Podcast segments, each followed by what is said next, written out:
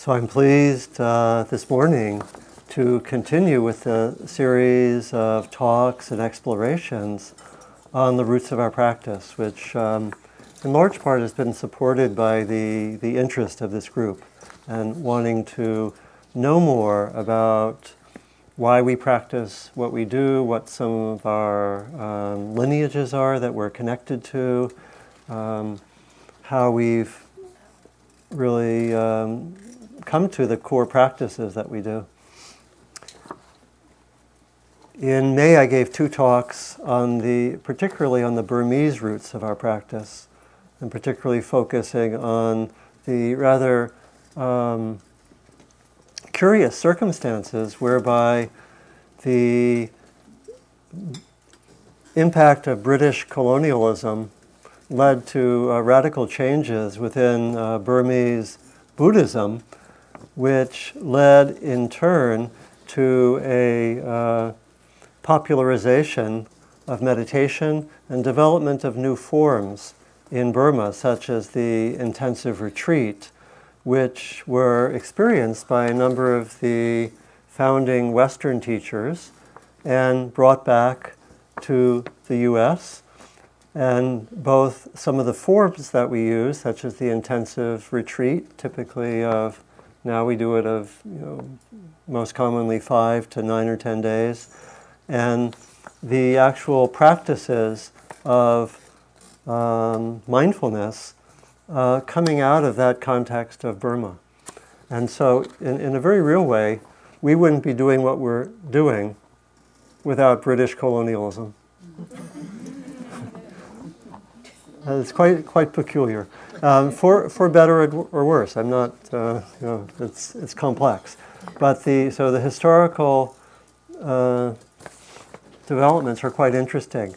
And today, and next time, I want to particularly focus on the Thai roots, the roots in, particularly in the Thai forest tradition, uh, for our practice. And a lot of my interest in looking at the uh, historical roots has been to have greater perspective. I mean, ideally, knowing history helps us have perspective, helps us see how certain um, forms came to develop, how certain conditions influenced other conditions. Very much in the spirit of uh, Buddhism, Buddhist wisdom training to understand how conditions impact other conditions, how one thing leads to another uh, but partly also to highlight some core issues about our practice. You know, and in looking at the Burmese and Thai roots of our practice, it becomes uh, clear uh, that a number of issues come in, become highlighted, such as um, what are the forms of practice that we use? Do we emphasize retreats? Do we emphasize daily life practice? Is it practice on our own? Is it practice within a community? How much is there a community emphasis? Um, what's the relationship of uh, meditation to other aspects of training, particularly uh, ethical training and training in wisdom? Is meditation at the center, or is it part of an integrated training? You know, we can see that you know, there have been certain decisions made. We could also look at what's the role of the monastic tradition, how does that in, impact on what we're doing? You know, for example, the, the dana system certainly is very much impacted by the monastic tradition, although the way we do it here is also innovative. It has some resemblance to what's going on for 2,500 years, but the form is an innovation. And so, what's our relationship to the monastic practice? How do we work with um, approaches which, which are primarily come out of monastic traditions when we are lay people. How do we make that translation? What are the issues uh, about that, uh, about that uh, transition? Um, you know, as we'll see in looking at the Thai forest tradition, there are also issues that come up of what's, to what extent is practice rooted in embeddedness in the natural world. Right? In the Thai forest tradition, that's very much the case. And what happens as the environment is changing? A big issue in Thailand. where from 1920 to about 1990, 80% of the forests were cut down. Right? Uh, and I'll come back to that, but it, it actually made some of the lifestyle of the early, for, earlier forest tradition actually impossible. And they had to, were the tradition of wandering monks. And so, uh, but there was a strong connection between practice and the connection with what we call the natural world. Right? So that's another issue. What's our connection to that? Do we just meditate in our apartments? Is there a connection with the natural world? What's you know? So there are issues there. There are issues, as we'll see, about what the role of women are. You know, most of the people that I'll have on the you know that I'll show images of will be men. You know, and there are different different issues there. Some of them are uh, more recent. You know, there, you know, in the Thai forest tradition, there have historically been a significant number of uh, women practitioners. You know, and um, and there are a few books on that. But uh, you know, it's, uh, in terms of the um, politics of Thai Buddhism, with this, what happened in the 20th century in Thailand was that uh, the, the government became more and more centralized, and they had a sense of what was appropriate Buddhism, and a lot of politics came into play, we would say. And uh, you know, I, I've been at meetings in Thailand where uh, you know we, where there were passionate wishes to bring back the order of the nuns in Thailand, which, which in, in Theravada tradition, the order of the nuns um, really ended about in the 14th century. And so there are a lot of issues there, and a number of people want to bring back, um, bring back that order, but a lot of the central authorities have not wanted to go there. More conservative. So a lot of issues there. Those are, those are part of part of the background there. But you'll see that those issues aren't there in the same way with the Thai forest tradition, which in many ways comes up against the 20th century. Right? So it's, it's interesting. And so it raises larger questions. What's the relationship of our practice to larger social developments? Big issue for, for us, right? How do we relate to larger social developments? Is meditation just a matter of having private peace in a privileged environment as the world burns, whereas things change? You know, I'm saying that more provocatively, but it's, a, it's an important question, and I know we've we often look at that, you know, on these Wednesday mornings. So you can see that they're that actually looking at the roots of uh, our practice in Burmese and Thai traditions actually can bring up, can highlight. I know for myself, it's it's actually been uh, things have become a little clearer, you know, looking at this transition, and I've, I personally have really enjoyed uh, immersing myself in the material and the history. I've learned a lot. It's really fascinating, and you may you may want to do that yourself. I'll, I'll indicate certain resources which are available for, for you to for you to do that.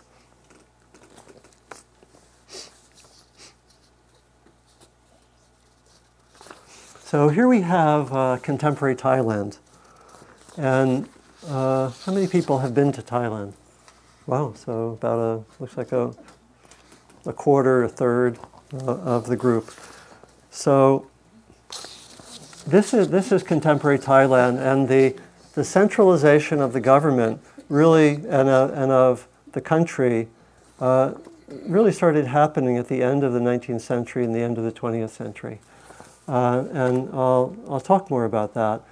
Um, prior to that time, uh, we may think of Thailand as a unified country with one language, but actually, before the 20th century, that really wasn't the case. I think there were up to 80 languages that were spoken. And in fact, most of the uh, representatives of the Thai forest tradition come from the Northeast. Places you can see uh, around Udon Thani in the upper right, um, uh, closer to Laos, and the main language that they spoke was actually Lao. And there were, um, there were a lot of forceful attempts by the central government in Bangkok to actually impose language and make changes. And that, a lot of those occurred in the 20th century. So it, it's not, uh, it was much more uh, decentralized. You could have wandering monks, a long tradition of wandering monks going all around the country. When the forest started getting cut down, that was, that was a problem.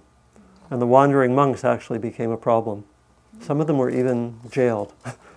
you know, uh, it was, they were, you know, and of course the forests weren't available in the same way. So what happened, you know, I'm getting a little ahead of my story, but what happened by the 1950s, the tradition of wandering monks going through the forests had uh, ended. People lived in the forest, but they were generally settling down in monasteries.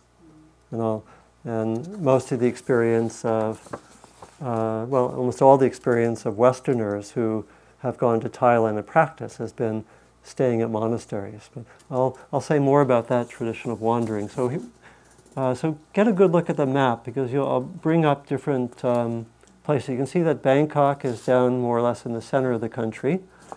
Uh, a little bit north of Bangkok is Ayutthaya, which was, which I'll have some images of in a few moments, which was the capital of the uh, ancient kingdom of Thailand. There was a unification of the country to some extent that occurred um, in the 14th century and went up to the mid 18th century. And Ayutthaya was the capital of the country, wasn't Bangkok. And I'll have some images of some of, of some of that place. But again, most of what we'll look at occurs in the northeast of the country, which is uh, sometimes called Isan.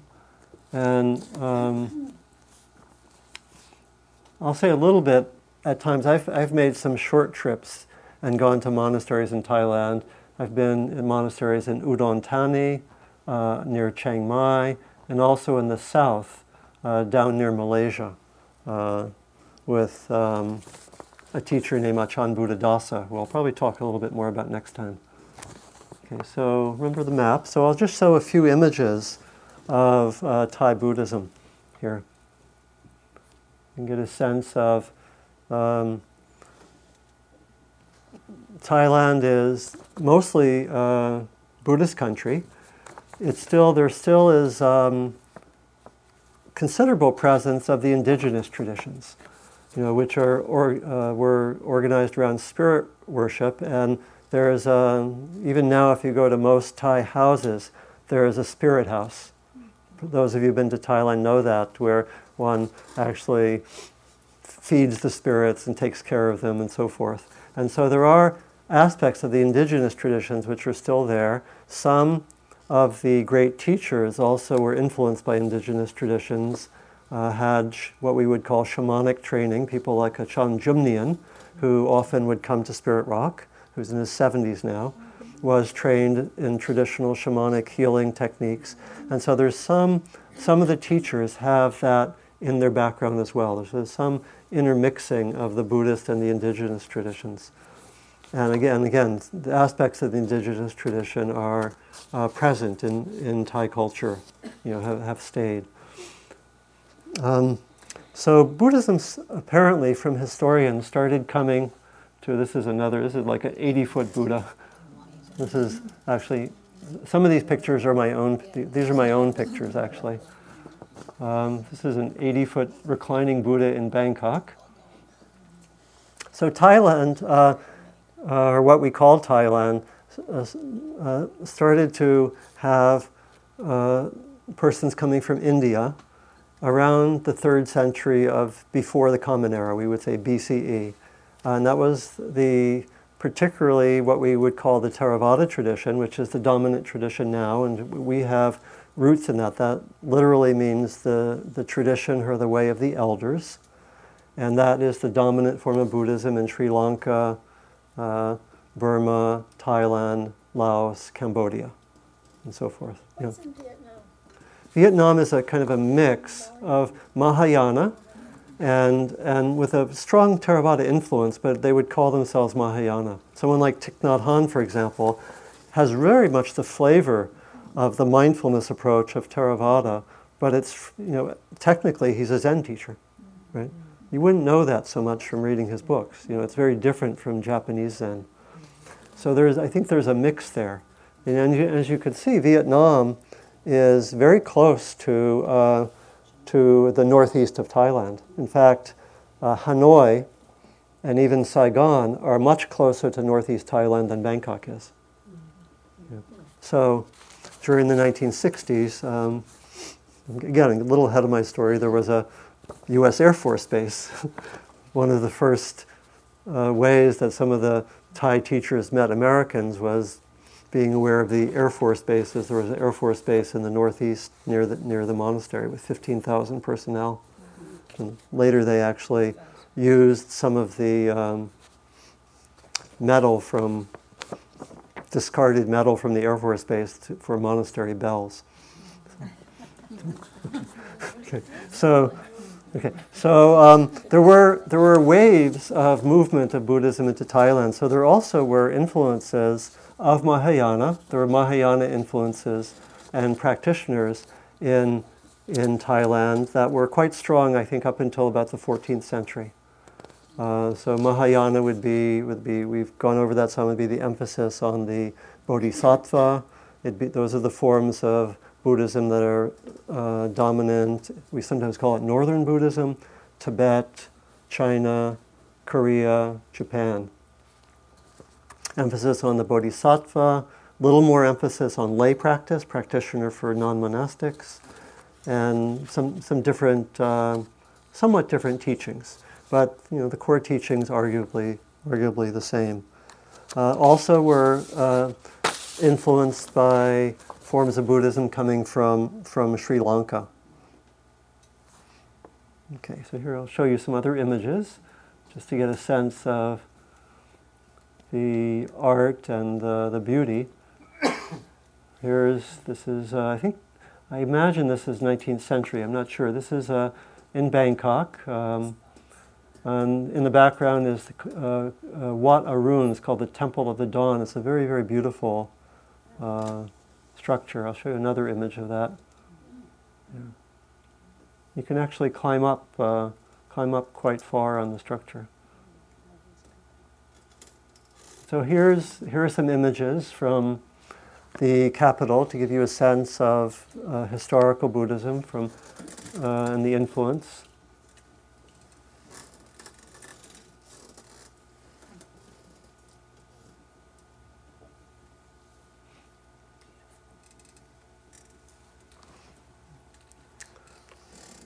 Okay, now I want to uh, now switch gears and I'll, I'll give a little bit of history of the Thai forest tradition. And then I want to do that uh, on the brief side and then um, spend a good chunk of time talking about the core teachings. Because I'm, you know, the interest here is ultimately about what informs and supports our practice. You know, the history is helpful and, and fascinating and interesting, but it's really like what um, what does this really offer for our practice, and that's where I'll be focusing. You know, and I'll be focusing um, the last part of today, and then almost the entire time next time. You know, but I'll, I like to show the images just to get a sense of the history. So we don't have a lot of record of the Thai forest tradition before the 19th century, before the late 19th century. But and some people think that it was actually uh, there, there weren't so many um, wandering forest monks at that time, but I think the people, the scholars that I read, actually think that the tradition kept on going. There were ebbs and flows, but that, that the, the uh, current uh, or the late 19th century and 20th century uh, great forest teachers did have a kind of lineage that they came from. You know, again, that people have different views on that, but the ones that I've read think that that was likely, but there's not much historical record of it. We don't have, you know, they didn't do a lot of writings, for example. We don't have a lot of texts like you might have in, you know, in Zen or Tibetan tradition. You know, there were always texts, so you could really trace, you know, trace a lineage back. And was, th- these were much more uh, in the forest, not doing a lot of writing. You know, more, um, we would say, more experiential in many ways. So again, before the 20th century, everything was very decentralized. It was possible for groups of monks and uh, uh, nuns uh, uh, of certain. Um, there, there were not full nuns because of what I mentioned before, but there were women who could take on a certain kind of ordination as what are called meichis, which are a lesser ordination, but it's still a monastic form. And they would also sometimes be wandering in the forest and be practicing all the time.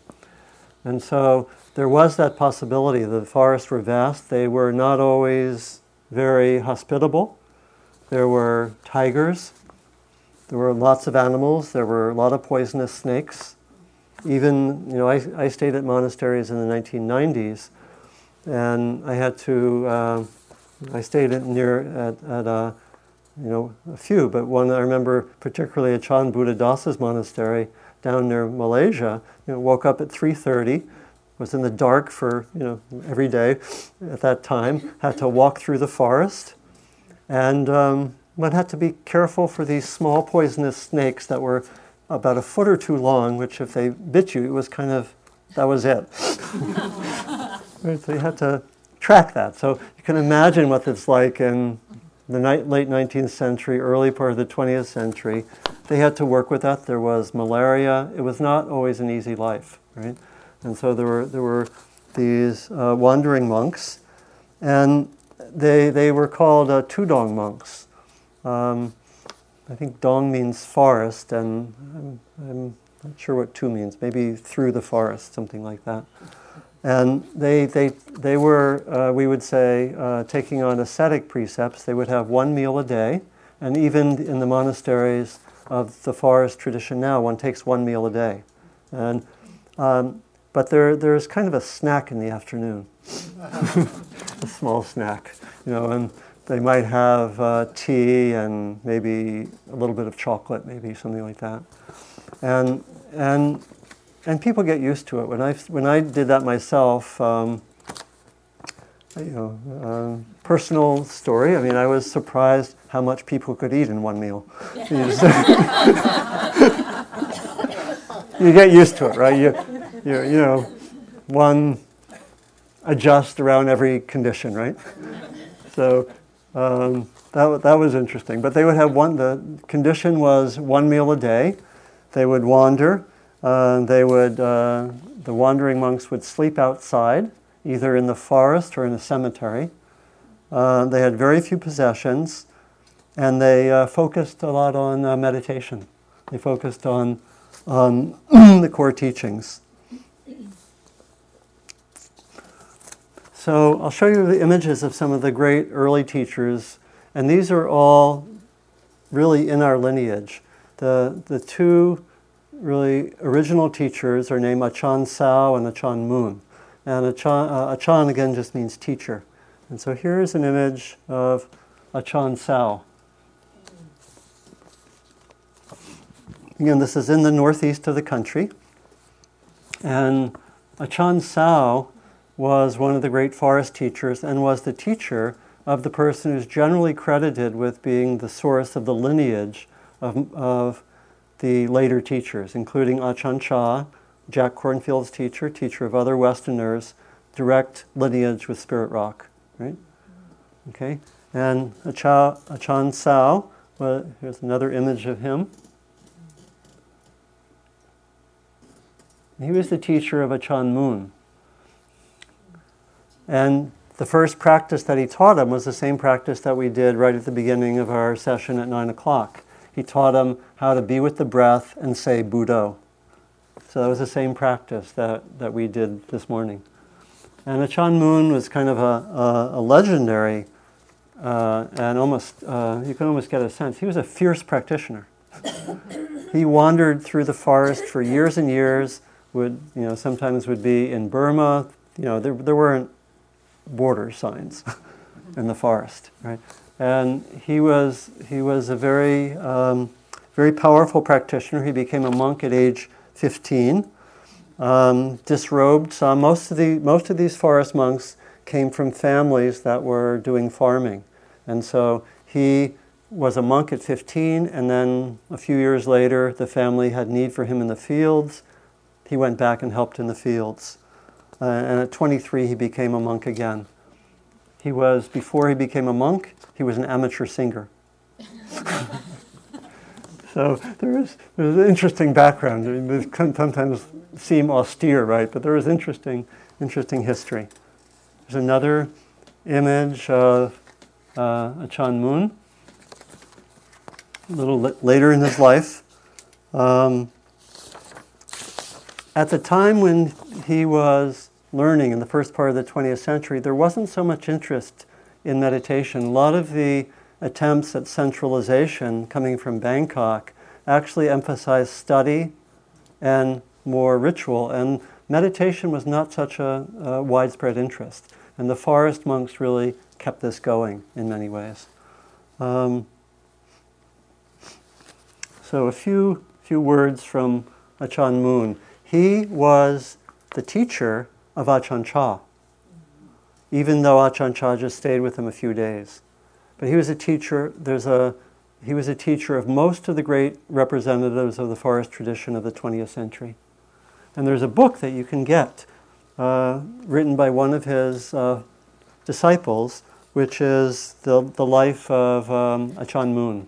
And it's available in a few editions, and it's often available here as a Dana book so we can look out for it. We have a lot, we often get here uh, books from the Thai forest tradition that you can, that you can get. So there's a pretty amazing um, biography of him, which I've read a few times.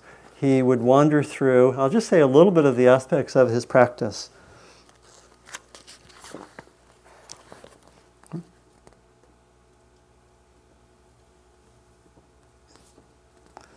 It is customary for um, wandering monks to, to go forth seeking places of seclusion in remote areas in order to devote themselves entirely to the eradication of defilements. That means greed, hatred, and delusion. And so it was for Ajahn Mun, who, after the three months period of the rains retreat each year, made it a rule to head for mountains and forests with a group of houses or a small village nearby where he might go for his, for his daily food, his alms food. He spent more time in the Northeast region than in any other part of the country. For him, eradicating the defilements was most important. All of his efforts were devoted to this and for the development of the mind. For this purpose, he always preferred seclusion, living and going places alone, with awakening as his sole aim. And in his later in his life, he, he took on a number of disciples and, and would travel with them. One of the uh, uh, one of the practices that happened in the forest, as you might imagine, was working with fear. and he would he, he would he would sometimes I mean, the book is full of these amazing stories where there'd be monks with him who would have a certain fear because people were in, in that culture were actually very afraid of spirits often and they were also naturally afraid of uh, tigers and other wild animals. And so he would sometimes have people do walking meditation outside tiger caves. So this is, they were interested in awakening. right? And so here's, here's a quote. At night, when his mind is attacked by fear, a monk forces himself to do his walking meditation in the open. This is the battle between fear and Dharma. If fear is defeated, the mind will be overwhelmed by courage and enjoy profound inner peace. If fear is the victor, it will multiply itself rapidly and prodigiously. So, this is, we would say, advanced practice. but what's our counterpart of this? Our counterpart is maybe going into a difficult discussion, right? And really saying, I'm not going to go away from that. Or going into a difficult emotion. We're going into something difficult in our lives, or being near something which scares you, maybe like someone else's illness and actually saying, I'm going to go there because I'm going to look at the fear that arises in my mind and work with it. And this was a very strong aspect of his practice. I'll just read a little more there. The whole body will be enveloped by both a perspiring heat and a chilling cold, and by the desire to pass urine and defecate. The, that monk will be suffocated by fear, and he will look more like a dying than a living man the threatening roar of a tiger from a nearby place or from far away at the foot of the mountains only serves to increase his already suffocating fear. Direction or distance mean nothing, his only thought being that the tiger is coming to make a meal of him and that he is coming right now. No matter how wide or vast that area might be, he will be hypnotized by his own fear into believing that the tiger knows of no other place to go but the very spot on which he is walking. The passages for recitation to prevent fear disappear. Ironically, what remains is that passage which serves only to increase it. He will thus recite to himself, The tiger is coming, the tiger is coming.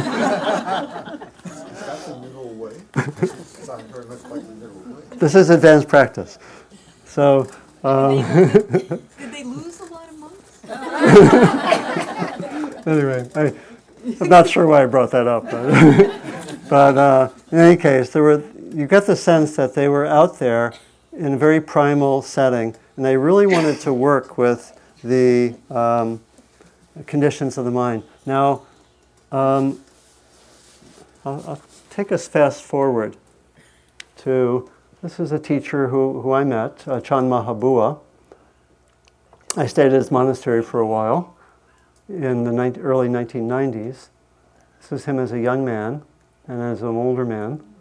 Again, he was a, he was a student of Ajahn Mun, and in fact, he was the compiler of his uh, biography, and one of the great teachers of um, 20th century, and in fact, well into this century. Now, here's Ajahn Chah. Ajahn Chah, this is him at the end, near the end of his life, and probably in 1970s.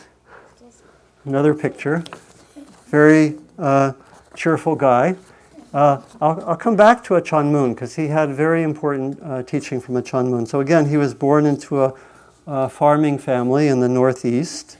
He uh, became a monk when he was in his teens, but went back to help his family.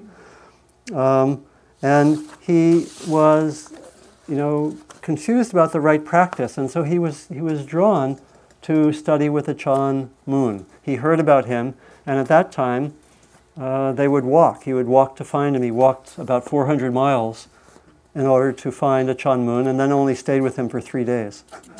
You know, and so he met him, and he he uh, wanted to clear up some confusion he had about some of the um, aspects of being a monk, which he did, and then he got a core teaching, which is really becomes a core teaching of Ajahn Chah. He got this from Ajahn Mun. This is really the core teaching of the whole tradition. And that is, uh, he got the teaching that one wants to watch one's mind and notice where there is some kind of grasping or some kind of compulsive aversion. And one wants to see the states of mind as always coming and going. And where we suffer is when we get stuck with something we really want or something that we have aversion to. And the practice is to actually see that the passing mind states, emotion states, body states keep on happening. And that one finds one's um, home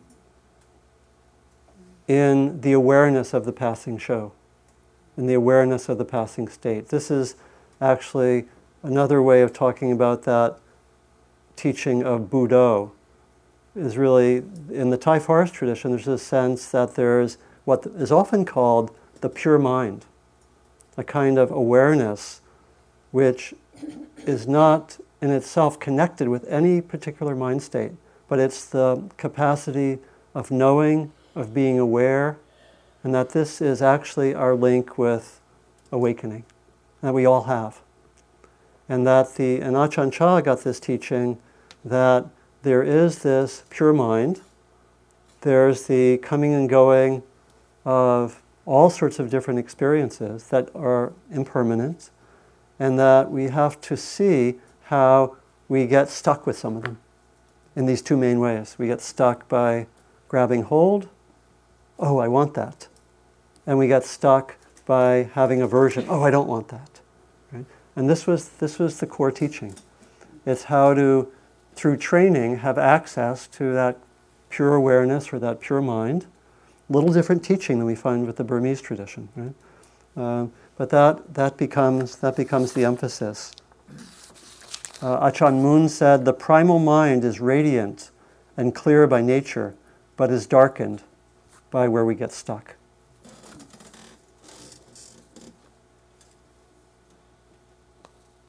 He said, The mind is something more radiant than anything else can be, but because counterfeits, passing defilements, come and obscure it, it loses its radiance, like the sun when obscured by clouds.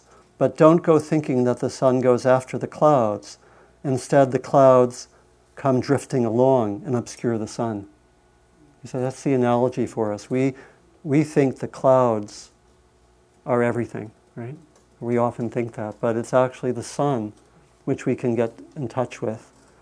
And the, you know, as we'll see with Ajahn Chah, as with a lot of our practice, a main method is just actually noticing where we get stuck, having mindfulness of where we get stuck, studying it, and releasing it. And that'll be the core teaching here.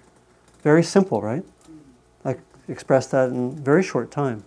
Right? That's the core teaching that we get. So Ajahn Chah got that teaching. He would have been about um, I don't know, he would have been, I think, about in his mid 20s at that point, maybe, maybe a little older. And then he commenced about seven years of very intensive practice. I think he was still wandering. And even though he, he becomes, um, in, a, you know, in the, his later life, very humorous and mischievous, even, um, he, it's said that he actually also had a quality of a fierce practice, tremendous determination. And you can see, see that sometimes with his, with his teaching methods. Here's some other images.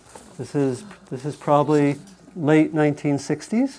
So the person on the right is Jack Kornfield as a monk. Person in the middle, the tall person, is Ajahn Sumedho, who's also uh, a Westerner and that's Ajahn Chah sitting down. And um, Ajahn Sumedho was the first Westerner to study with Ajahn Chah. He came, I think, in 1967. So it was uh, Ajahn Chah set up a monastery around 1948, 1950, and uh, because again the forests were getting cut down, they couldn't have this wandering through the forest anymore because the forests were and virtually all of the people in this tradition set up monasteries around that time, like Ajahn Mahabua. They set up monasteries and they still lived in the forest and became protectors of the forest. In fact, later I met monks who uh, were really active against the deforestation uh, and became activists. There's a whole network of what are called engaged, there's a whole network of engaged uh, monks in Thailand. You know, one monk went so far as to try to protect the forest by ordaining the trees as monks. It kind of a, it worked for a while. You know, it was very interesting. I, I, met I met him. He was a very interesting guy. So um, when Ajahn Chah met Sumedho, he had never really met an American. I think the Air Force Base was nearby, but he hadn't really met anyone. He had he did he said he did say that before he um, had been a monk, he had seen some cowboy movies and seen Americans. He said they are so big. and they have kind of funny looking noses, he said. you know, and, and he met uh, Ajahn Sumedho. I'll have some pictures of Ajahn Sumedho in a little while. He met Ajahn Sumedho. He says, uh, he met him, and, and he later said, Yeah, I saw you in that movie. Because he said Ajahn Sumedho was big. He was like, he's six foot three. He, he, was, he would have been in his 30s at that time. And the story was Ajahn Chah said, Yeah, I, I know you. I, I saw you in that, that movie. Was, you know, he said he looked exactly like the person in the movie, kind of you know, blondish hair and tall and so forth. So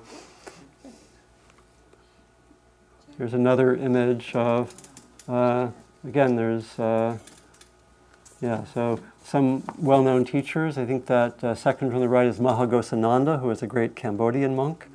You know, he's done a few books, and then next to him, Jack. And then fourth from the left, uh, Christopher Titmuss, who some of you know, uh, who is English, who was a monk in Thailand. Here's Ajahn Chah, I think on his only trip to the U.S., and he led a retreat at Insight Meditation Society. And that was this one, the one I talked about, I think, uh, a few times ago. uh, Mahasi Sayadaw came, like in May or something, and Ajahn Chah came in June. And were you there, Maria? Um, I was there with Mahasi Sayadaw, Yeah. but I didn't. Yeah. And I, I got to go to both retreats. And so I got to hang out with Ajahn Chah. He, he was, he actually had a stroke like two years later. So this was near the end of his teaching career. And he was very funny. He used to go to people doing slow walking meditation at this retreat center and kind of look at them and say, This kind of looks like a mental hospital. I hope they're okay. you know, so he was very, he was very humorous. This was the style of his teaching. You can get a sense of it with some of these pictures. Donald, do they not have walking meditation in the Thai forest tradition? They would do walking meditation, but maybe not so slowly. I think not so slowly as we sometimes do it here. Here we do it with this. I think that maybe is more the Burmese emphasis on doing it slowly. In Thailand, they would just walk. It it was more, the whole emphasis in the Thai tradition was be aware, but kind of be natural. You know, follow a natural process. You know. Was he Ajahn Jumnien's teacher too? Um, no, not Ajahn Chah. Uh, no, no. As far as I know, yeah. There's some more pictures. I'll say more about him. And here's here's another image with Ajahn Sumedho. And here's Ajahn Sumedho, who's uh, lives in England. Has been was the abbot of a one of the branch monasteries. One of Ajahn Chah was very influential, and in Thailand, I think there are 200 branch monasteries connected with his main monastery, and in the West, I think there are nine, including one at Abhayagiri, called Abhayagiri, which is in what county is that? Mendocino, Mendocino County, and you could go up there, and uh, teachers from the monastery come down. You can get the flavor of this. I think once a month uh, in uh, Berkeley, at the Berkeley Buddhist Monastery, one, of- one of the teachers from that tradition will come down and teach. So, and they teach would teach fairly regularly here at Spirit Rock. So this is Ajahn Sumedho. And here is another image of, I think, I don't know if this was, this must have been where Jack became a monk for a second time, because I don't think he met Joseph when he was originally a monk. Okay, and I'll just show you a few images of uh, this is a different monastery. This is Ajahn Mahabua's monastery. These are, some, these are some pictures of my stay there, so you can get a sense of the landscape. Probably 50 years before this, this was 1992, probably 50 years before this, the uh, forest would have covered almost everything. There was a lot of deforestation. And here you can get a sense this is the main hall. People mostly practiced on their own, but they would come together, you know, to be in the main hall for talks and so forth.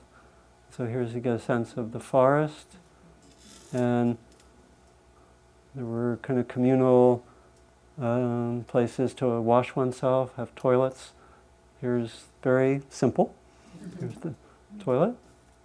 There's there's a little while ago with my friend in the back. And here's uh, here. This is the cottage I stayed in in the forest and you can get a sense of it's kind of nice. Had a mosquito net, and this is my front porch. Very Were nice. only men allowed to come to the monastery? No, there were there were there were room for women at the monastery too. It was actually different in different monasteries. Some, you know, like the one with the Chan Buddhadasa was more innovative in that way. Yeah, like I think I think at this monastery it was not for women as far as I know, but others it was. You know, I think Ajahn Chah's monastery there were women there. There were it was possible. And here's you can get a sense on the weekends villagers would come. There was a lot of mixing between the monastery and the villagers. You know, there was a lot of teaching for lay people. This was a, a monk that I uh, talked a lot with. He was the an English monk who um, named Ajahn Paññavaddho, who um, I would have talked with. He was uh, the Westerner who had been the longest time as a monk in Thailand. I think from the 60s, so be, before Ajahn Sumedho. Maybe I'll go back to just have images of Ajahn Chah and just say maybe a few more words um, about his about his teaching, and then we'll we can have a little time for discussion. I'll give more of this next time. The um, and that you can see there are differences with the Burmese tradition, where the emphasis is so much on meditation. With Ajahn Chah, the sense of practice was much more communal. It was in a community, there was individual practice, but so much of the practice was doing things with others. Um, and the foundation of the practice was uh, being ethical, was a sense of integrity, developing the ethical precepts, and having the what would be called right view or right understanding. And meditation was very important, but it was within an integrated framework. And there was and in a in a communal context. So you can really contrast that with our dominant forms. We have some communal aspects, but it's very to a large extent we're on our own, right? And then we do retreat. So it's a very we our model is I think maybe more influenced by the Burmese approach to intensive practice. So there's this was this was the approach. So there was there was not any um, there was a real emphasis on mindfulness and awareness in whatever you're doing, not just in formal meditation.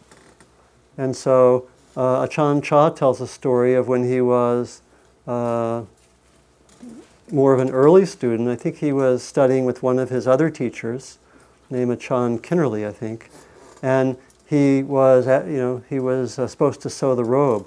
And Ajahn Chah said, you know, I was really, uh, I really wanted to finish the sewing of the robe as quickly as I could so I could get to meditation. right? And, and he said, you know, he was rushing it and really trying to get through it as quickly as possible. And he talked with his teacher who said, um, um, what are you doing? He says, I'm really trying to do this quickly so I can start meditating. And uh, Ajahn Kinaree said, uh, and and uh, what are you going to do after you meditate? He said, Well, I'll do something else. I'll do this. And then, what do you do after that? And then, what do you do after that? What do you do after that? And after a while, Ajahn Chah got the point. point, and Ajahn Kinaree said, You know, I think it's good to make your sewing the meditation, right? That in your um, attitude towards the sewing, there is craving. There is wanting to get to the meditation. There's a kind of compulsive quality to it, and that's a problem, right? Here, we're interested in looking at where we get stuck. And when you were wanting to get through the sewing so you get to the real spiritual work, that's a problem, right? Interesting, right? So he's saying mindfulness no matter what you do, mindfulness in every posture. So a lot of practicality, just be present, be mindful in all postures. And sometimes, uh, you know, particularly Westerners would really want to do meditation. And so one Westerner, um, uh, not named in the story, um, there weren't too many of them, so we kind of might know who it is, but Jack tells stories like this. One Westerner, he, uh, he didn't want to go to the Dharma talks because they were in Thai. And he didn't understand Thai. He thought, he thought I should just leave and go meditate. That'd be a much better use of my time. And so Ajahn Chah uh, permitted him to do that. And the, uh, as he was walking away every evening, he would say, The American will now go and meditate to the whole group. you know, and pretty soon he came back because his, his real emphasis was just stay with the schedule, with what's there, and watch your mind. Right? That was the teaching watch your mind, and um, see where you get stuck. You know, and so if we had to maybe take a practice for next week, it would be that simple practice. You know, he, and Ajahn Chah does say, to really be able to do that well, you do need to have the mind be quiet some, right? And so stabilizing the mind, having the mind be quiet, is important for being able to see where you get stuck, right? And we need to do that. And so that would be important, and some degree of concentration would be important, but he really focused radically on developing insight, particularly into what I'm, my language is where we get stuck, where we get stuck by wanting or where we get stuck by not wanting. And that's it, you know, and identify more with the awareness that knows, you know. and see things as a passing show. That's a radical teaching. It's a very simple teaching. And maybe I'll end with a quotation, and then we'll, we'll take that up more next time. You know, that particular teaching in a little more depth and detail. But I'll just finish with a, a passage from Ajahn Chah. Try to be mindful and let things take their natural course. Then your mind will become still in any surroundings, like a clear forest pool. All kind of wonderful, all kinds of wonderful rare animals will come to drink at the pool, and you will clearly see the nature of all things. You will see many strange and wonderful things come and go, but you will be still. This is the happiness of the Buddha.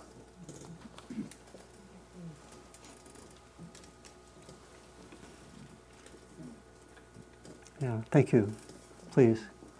Yeah, yeah. Um, I had two questions. Sure. One is I was curious about these farm guys, But what? uh, these farmers. Yeah. And how did they, did they have some period of being taught about, Why don't we use the microphone again so we can get these on? Um, yeah, but I, I'll repeat your question. Yeah, okay. Yeah. Did they have a period of being taught by, by other monks before they took off out into the forest, or did they just rely on what they knew from their family? Yeah, it's a good question. And um, so the question is these people coming from farming backgrounds, did they simply go off into the forest or did they have some earlier education which gave them, let's say, some foundations? I think it was more like that, that they would have, from, from my, my memory of what I've read and heard, that they would have, you know, they would have education in basic, uh, you know, in addition to the basic subjects of the uh, time and culture, they would have some basic uh, training in the, in the fundamentals of Buddhism. They would get some of that in the school and from, and from different teachers. Yeah. So there were monasteries nearby where they go and take their vows or whatever? Yeah, there might be monasteries nearby or, or, or monks nearby that they could, that they could, uh, that, that could uh, take their vows for ordination. So it's pretty much throughout the country. You know, essentially almost every village would have a monastery. It's kind of, kind of the equivalent of every community has a church, right, or a synagogue. It's not so different from that. It's, you know, and again, the, there, were, there was, you know, in much of Southeast Asia, there'd be this long time uh, symbiotic relation between lay people and monks or earlier nuns, you know, that they would be supportive, or, or nuns doing the, the, the other route I mentioned, the Meiji route. They'd be supported by food and sometimes needs by the lay people. It was very reciprocal, and quite a lot of the teaching was also for the, for the lay people. Yeah. And I- I wondered, how did those early Westerners deal with the language problem? How did that work? How did the early Westerners deal with the language problem? Um, one of one of the uh, there were two two things. One one of the uh, approaches of Ajahn Chah, especially when when Ajahn Sumedho came, because he had had the experience in other monasteries of always getting special dispensation as a Westerner, treating him well, maybe giving him the best accommodations, all that sort of stuff. And Chan Cha said, "You have to do everything the way we do it here." You know, and um, and eventually they learned the language, right? They, they, but uh, initially they, you know, they would go to the talks and they wouldn't know what he was saying. But they, you know, I think, I think Jack, I'm not sure, did he do his uh, Peace Corps work in Thailand? Yes. So he would have, some of them would have known the language. He would have known the language. Ajahn Sumedho, uh, he was in the Peace Corps. I don't, I forget which, was he in Thailand? I don't know. But uh, I'm not, so some of them knew the language, but a lot of them had to learn it, right? You know, that monk who said, I can't understand language, I don't want to go to the talks, I want to just meditate, obviously didn't. So they, they, would, uh, they would accommodate and, and learn the language, yeah. But let's use the microphone, yeah. I'm not- I don't think it's on. Let me turn on the second. Was that, you have to, ha- yeah, yeah. That might not have been on when, yeah. Is it on? No. No. No, If there's one at the bottom, yeah, I just turned that.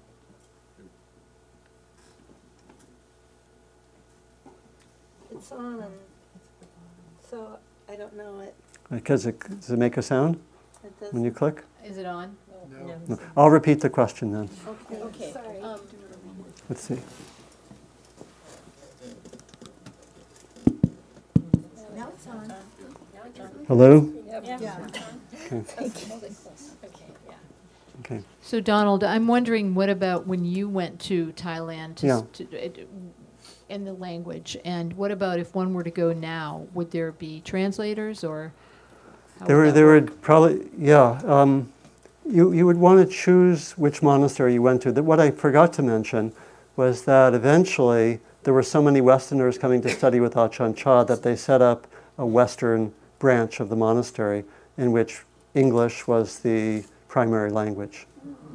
And so the language issues were not there. When I and and at uh, the monasteries I stayed at, for example, when I stayed at uh, monastery of Ajahn Mahabua, um, you know, the talks were in Thai. I went, listened, kind of took in the vibes, and didn't understand a word.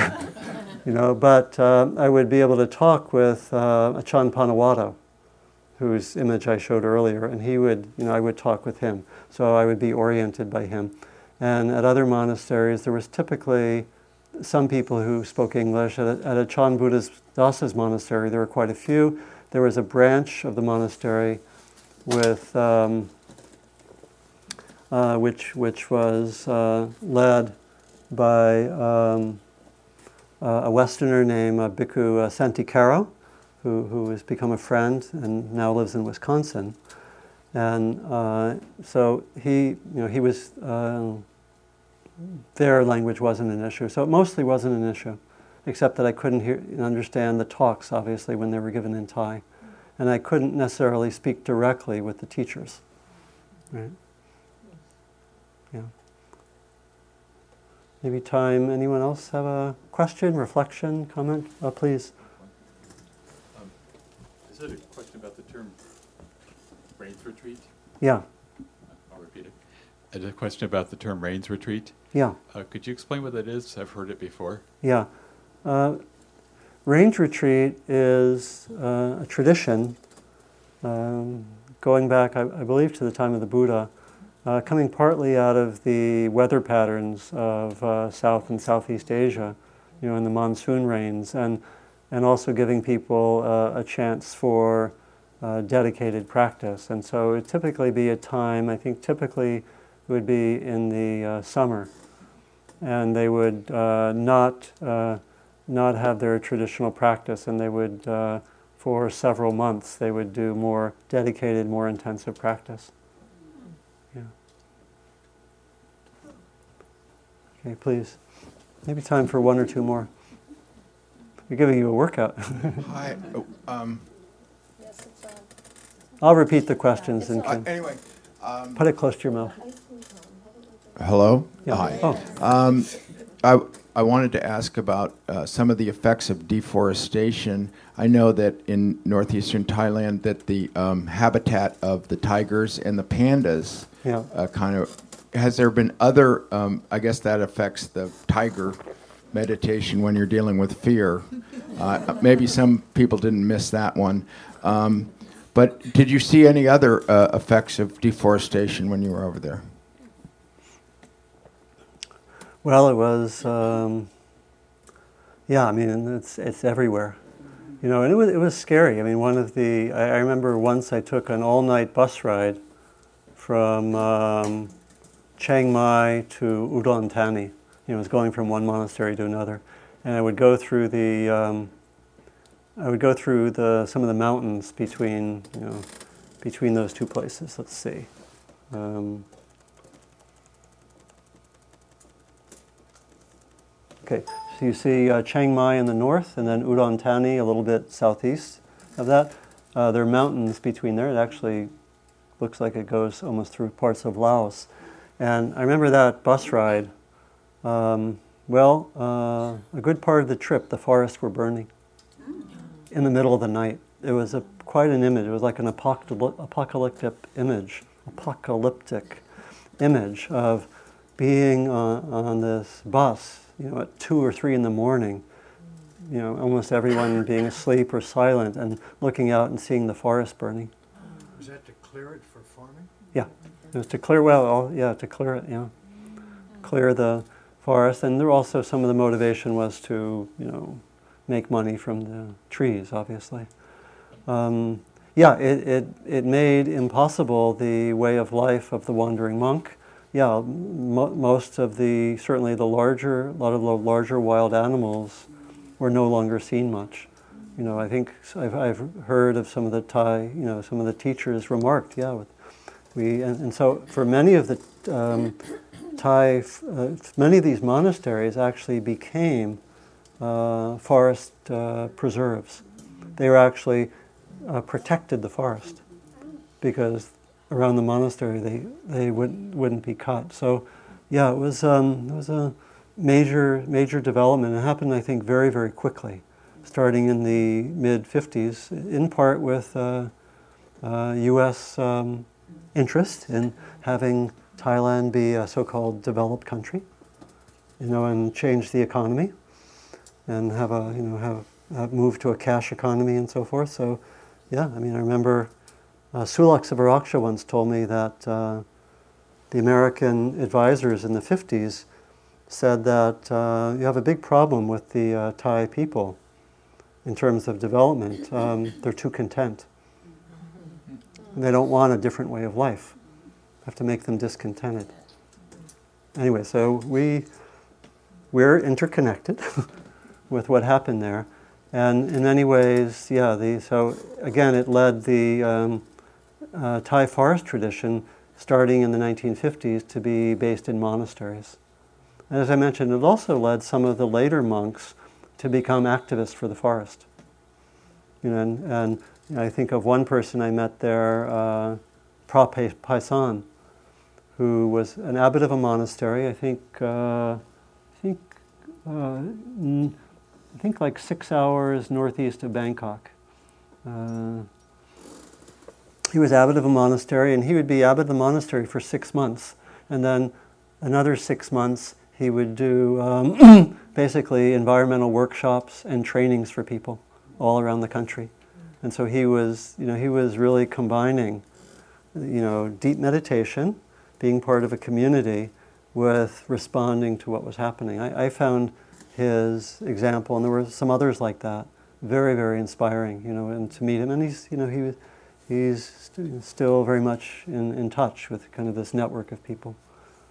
You know, he's probably, you know, he was, he's probably in his 50s or at the old, at the oldest, maybe 60 or so right now.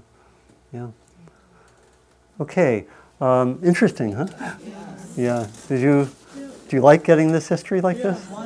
Yeah. Um, It's really good. yeah. And next time I'll focus more on the teachings. Okay.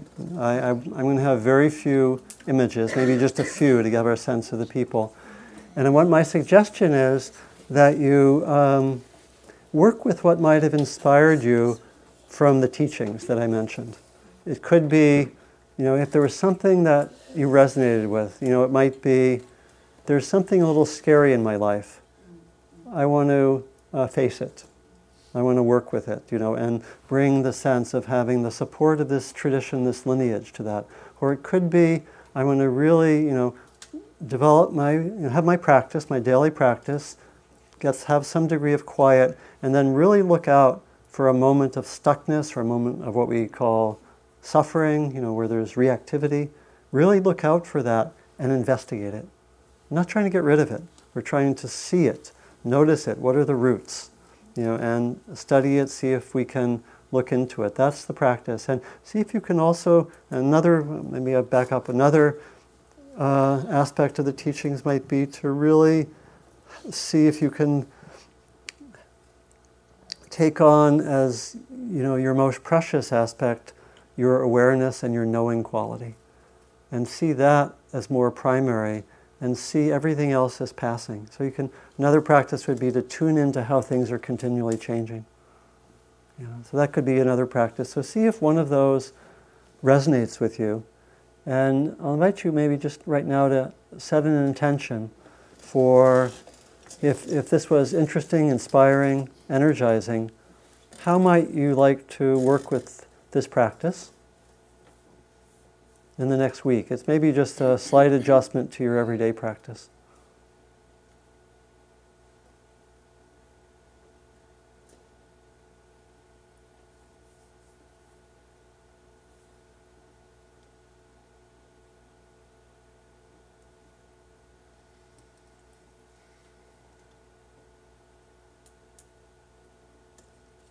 And then some of you may want to f- look, find a book about Ajahn Chah. They're in the bookstore, or um, some wonderful books. Uh, a Still Forest Pool, wonderful book, and um, another one, Everything Arises, Everything Falls Away. These are collections of his teachings. You might find that, or you might actually go on the website Dharma Seed, and uh, there are um, some wonderful uh, recordings. Uh, I listened in preparation for today to most of a day long that was given at Spirit Rock, uh, I don't know, five or six years ago, by Ajahn Pasanno, who was a Westerner, Canadian, who was the abbot of the monastery of Abhayagiri. He gave a whole day of recollections of Ajahn Chah. And they're so much fun. And you can listen to them and hear these stories also, because aren't the stories the essence of it? They stay with us, you know. So that's another way to have some nourishment. There's a wonderful online resource. If you just um, uh, click in or get in Ajahn Chah, there's a website which, uh, which has almost his entire teachings all right there online, along with a lot of images and so forth. So if you, if you were inspired and want to know more and have a little bit of the experience I've had these last few weeks of immersing myself in this, it's, it's really been uh, quite wonderful. So I invite that. So thank you, and may our practice, as usual, be offered for the benefit of ourselves and of all others.